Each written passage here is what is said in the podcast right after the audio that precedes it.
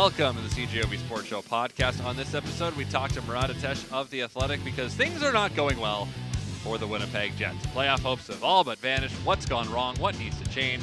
Talk a bit about that as well. Let's talk to Dave Crook, the athletic director of the Westmen here in Winnipeg. They had a great weekend. The men's volleyball team into the final six at Canada West play, the women's basketball team into the final four. We'll talk about it all on the podcast.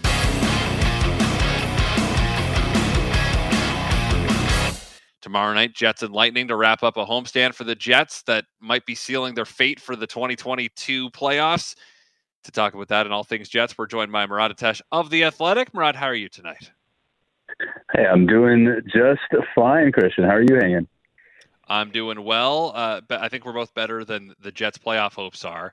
Uh, 3.5% right now, according to Money Puck. Do you care about uh, such a stat? Do you find value in looking at those numbers? I mean, I find value in it in a sense that as a general range, you know, 5% less than that is horrible odds. That's really all you need. I, I don't care what the exact number is. Right now, the odds of Winnipeg making the playoffs are, quite frankly, horrible. They would have to not only go on a heck of a run and take care of their own business, beat teams like Tampa, beat all kinds of teams coming up. They also need favors from teams in the standings. They're trailing four just to make the wild card spot. So it's not really the number for me so much as what that number means. And uh, just one stat that that might be uh, you know amusing for you or for your listeners: the Winnipeg Jets have seven games between now and the trade deadline. They could go seven and zero, oh, win every single game, two points every single time, and raise their points percentage on the season up to 571. Do you know who has a 571 points percentage right now? The Edmonton Oilers, one spot out of a wild card spot right now. So they could go on quite the tear and still not end up in playoff range. It's not looking great for the Winnipeg Jets right now, and uh, they haven't won three in a row since uh, well the win over St. Louis, a two week break for Christmas, and then two games out of that break. Uh, so in terms of just like games that are happening all at once, it's it's been a long time that they've been able to string together a number of strong performances. And I know there's only seven games between the trade deadline and now, Murat, but there's been really nothing to suggest that a seven and zero oh run is is coming up for them. No, because they've done nothing like it to this point in the season. Um, there, there've really been no stretches where they've absolutely rolled teams possession wise either. You know, one of the things that can happen, and we we all have seen sports games where, let's say, like Sunday against New York, where a team puts up 46 shots, they only score the one time. You can make a reasonably good argument that Winnipeg deserved better than that 4-1 loss. Um, but can you do that so strongly that it's without a doubt they absolutely got robbed? I'm not sure that you can. Um, have they maintained that kind of uh, puck possession and, and shot clock dominance for seven straight games at any point this season? No. And so sometimes you get great teams that slump and struggle and lose games, but you can look for signs. And usually you see those signs in terms of, well, how much of the game do they spend in the other team's end of the rink? And Winnipeg's seen an uptick in that. They're they're not a bad team by any stretch. They're kind of a 50-50 team in that sort of metric, but a 50-50 team uh, with Winnipeg's perhaps confidence issues right now, going through what they've gone through, is not really a good bet to suddenly chain seven wins in a row together or something you know astronomical like that. I know Connor Hellebuyck isn't having a, a season by his standards. Four goals allowed in uh, three in a row, six goals in the game before that but this is uh, what I argued earlier in the show is that he was superhuman for a couple years. All of a sudden, he's not quite there, and I think it exposes really the blemishes and the flaws on this team because he hasn't been able to bail them out like he was in years past. Do you see it that way too, or is or is he more of an issue that I'm letting on? Well, you know, I, I think that there's a lot of nuance to the Connor Hellebuyck situation right now. I mean, first and foremost, absolutely, when your goaltender is playing I, I want to say poorly by Connor Hellebuyck standards. Um, it's going to cost the team games. It's going to expose other weaknesses on the team. The interesting thing to me is that the Jets are actually much better this year compared to last or two years ago in terms of how many scoring chances they create and how many scoring chances they give up. So overall, this is an improved Winnipeg Jets team, which, if you're looking from a scoring chance, a shot sort of metric perspective, but they're not finishing a ton. And Connor Hellebuyck is playing like a slightly below average NHL starter. So all of a sudden, the team that's improved looks worse than it was because they're giving up more goals. And with Connor Hellebuyck, it's not that he's having a horrible season. He's not even in the bottom 10 amongst NHL starters in save percentage and goals saved above expectation and any of the metrics that you might look to to evaluate his play. Um, but because he's roughly 19th, 20th in that sort of range, and we're used to so much better for him. He sure it certainly makes him stand out as one of the handful of things that has gone wrong for Winnipeg this season. Not a long-term catastrophe issue, but definitely a concern, and maybe an argument that Eric Comrie uh, should get into the crease a time or two more than he has been. Another issue that uh, I saw you reference today in your uh, article about uh, Jets by the numbers that people can find on the Athletic they just can't finish this year, and it's been a problem really since the start of the year. Yeah, this is Winnipeg's worst finishing season since there has been a Winnipeg Jets 2.0. And the metric that I use for that comes from hockeyviz.com. That's Micah McCurdy who puts that together. What it does is it looks at expected goals created when Winnipeg's on the ice. Expected goals, we're looking at the shots Winnipeg takes, where they come from, whether they're one timers or not, a whole bunch of information that goes into how likely they are to score at any given shot that gets through. Um, for 10 years, Winnipeg has outperformed their expected goals almost, well, literally every single season, pardon me, especially when Patrick Laine was on the team. We know what kind of shot he has, but Kyle Connor tends to do it. Mark Scheifele tends to do it as well.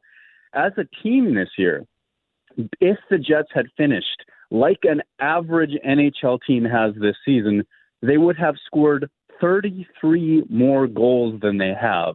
So when Mark Scheifele is getting stymied as much as he did, especially during the first half of the season, certainly since the All Star break, he's been great. When lots of when Blake Wheeler's shooting five percent instead of what his average might be closer to ten, when these things happen, when Winnipeg's bottom six has largely been an offensive black hole, all of a sudden a team that again creates more chances than it used to. It doesn't get the goals. We just talked about Connor Hellebuyck, so it's not getting as many saves as it used to. This is why you get a team that's actually pretty good, that's well outside the playoff picture. And is that why it can be hard to articulate when we're asking players over and over, like, what's wrong? That it, it seems simple, like, well, if we just score more, if we finish chances, we'll be better. that's that's really the biggest issue. Well, you can start to hear the sort of loss for words in them now. I mean, you know, I'm uh, just coming off a COVID protocol myself, so I was not in the room today or in the last couple. But you hear players like Josh Morris, Morrissey kind of say, like, I don't know why. It's tough. Unless you can point me to a specific game or a specific moment, I can't say exactly why we didn't win. And it's an unfortunate truth. I mean, the Jets have been in a lot of these games but then they don't get the save or they don't get that you know killer instinct goal or whatever you might might say. This isn't a team that gets run out of the building consistently. It really isn't um, but it definitely is one that's in a big hole standings point wise. And i mean i don't blame them for a certain amount of shell shock about it because they they have generally been better than their record says they should have been.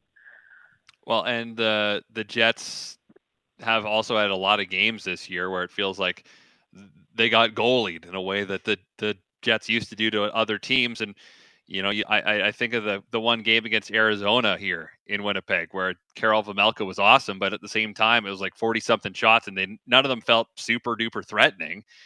And you know, you look at yesterday as well, where Igor Shesterkin, who's a Hart Trophy candidate, way better than Vamelka is on a consistent basis. But again, it didn't feel like over the over the whole stretch of the game, the Jets were super threatening. They get over 45 shots, but it's just it, it felt like it wasn't there. It's it's hard to really describe something. It's as simple as oh, they just can't score, but how do you explain it? It really is hard to do. It, it really is, and, and and that's the truth. I mean, the Jets have shot an awful lot of pucks an awful lot of times and seen the other goalie make an, an incredible number of saves. That's a, that's a real thing. And then you start trying to dig deeper. Well, did Winnipeg make Vejmelka look good, or did Vejmelka just make things calm and easy and take away Winnipeg's opportunities? Same thing with Shesterkin the other day. I mean, Winnipeg has been goalied as frequently as Connor Hellebuyck used to goalie teams, and you know, I, I, I could see a certain amount of shell shock on their part when it comes to finishing and, and the deep dive and all of that.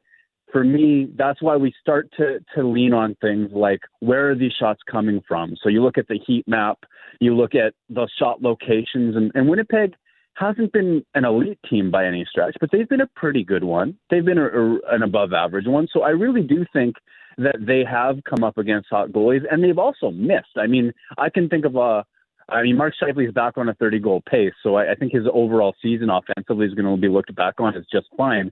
But first half of the season, I can I can play a highlight reel in my mind of him one timing pucks over the net, into pads, around the net, and, and missing the sorts of things that he would typically bury. And I think that you know, as one of Winnipeg's best offensive players, I, I've taken that to be kind of a symbol of of the team game as well uh, this season. That's how I'm sitting right now.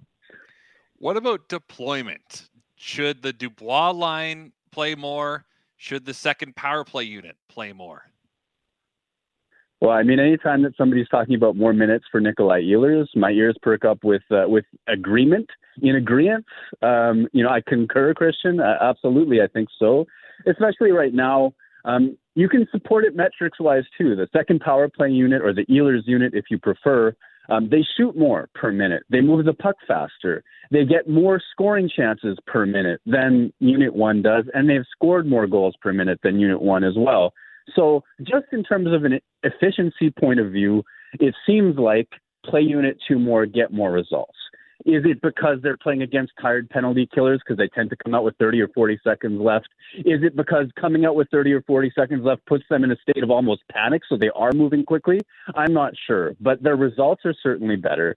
Um, and there are times with the Winnipeg Jets where it feels like somebody could come in and just adjust the sliders of ice time just a little bit and get a little bit more from them. And by the reason I say that is mostly Ehlers based. Certainly, he's just come back from injury, but over the last several seasons. Uh, he leads all Jets in points per minute of ice time and tends to position himself third, fourth, fifth in terms of ice time per game at the end of uh, at the end of the year. Uh, there are moments I think that you know that's an opportunity wasted. A prime aged player, um, you know, similar to Kyle Connor in that regard, not necessarily getting prime aged minutes right now.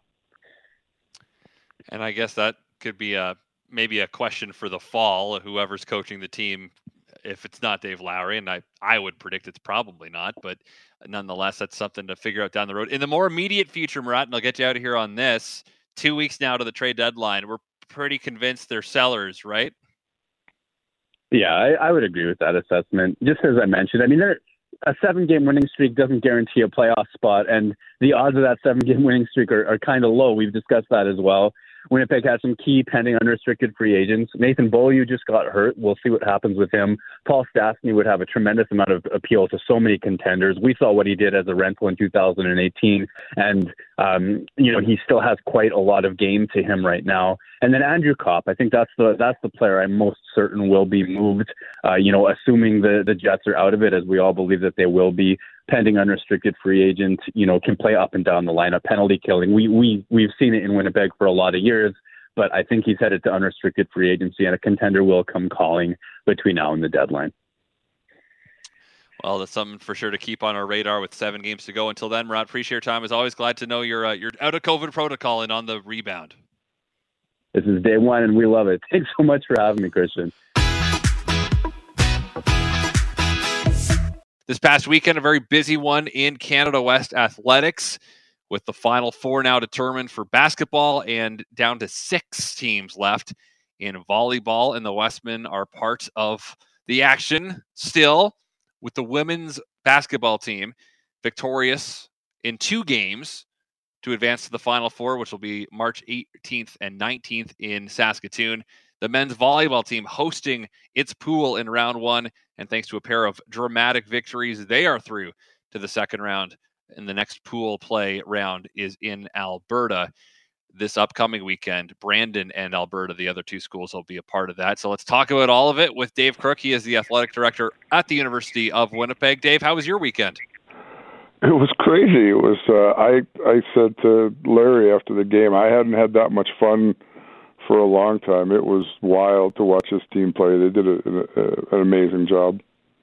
So the Westmen men's volleyball team rallies from two sets to one down twice They win yeah. Thursday against the Bisons. They win Saturday against Calgary to advance. If, if they don't win those, th- their season is done. Especially the Saturday game, where they they win that fourth set, and then in a fifth set that's just to 15 points.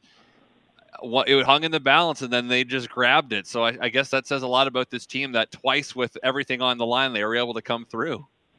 Yeah, they're gritty. They just find a way to stick together. And, you know, I mean, a couple of the plays were just phenomenal. You know, some of the athletes, I mean, the guys just played hard and they never quit. They had opportunities to give, you know, to give it up both now. I mean, the game against Manitoba, they're down uh, 11-6 in the in the fifth set. You know, I mean, I think the odds of coming back to win 11-6 down in a volleyball fifth set would maybe be what one in a hundred, you know, that they would come back and and of course they found a way and they did it. You know, they outscored Manitoba I think nine to one from that point on to you know to get the victory. And what was it like being able to to host a big event like that, especially after the the fact there was no sports at all last year? Yeah, I think that was a big part of it. It was just so wild to be there. You know, the student the other student athletes who weren't playing, who were all in the crowd cheering them on. I think the, you know, the just you know local fans, parents, everyone who was there it was uh, yeah, it was pretty amazing. Uh, the place was alive, and and the fact that there were so many.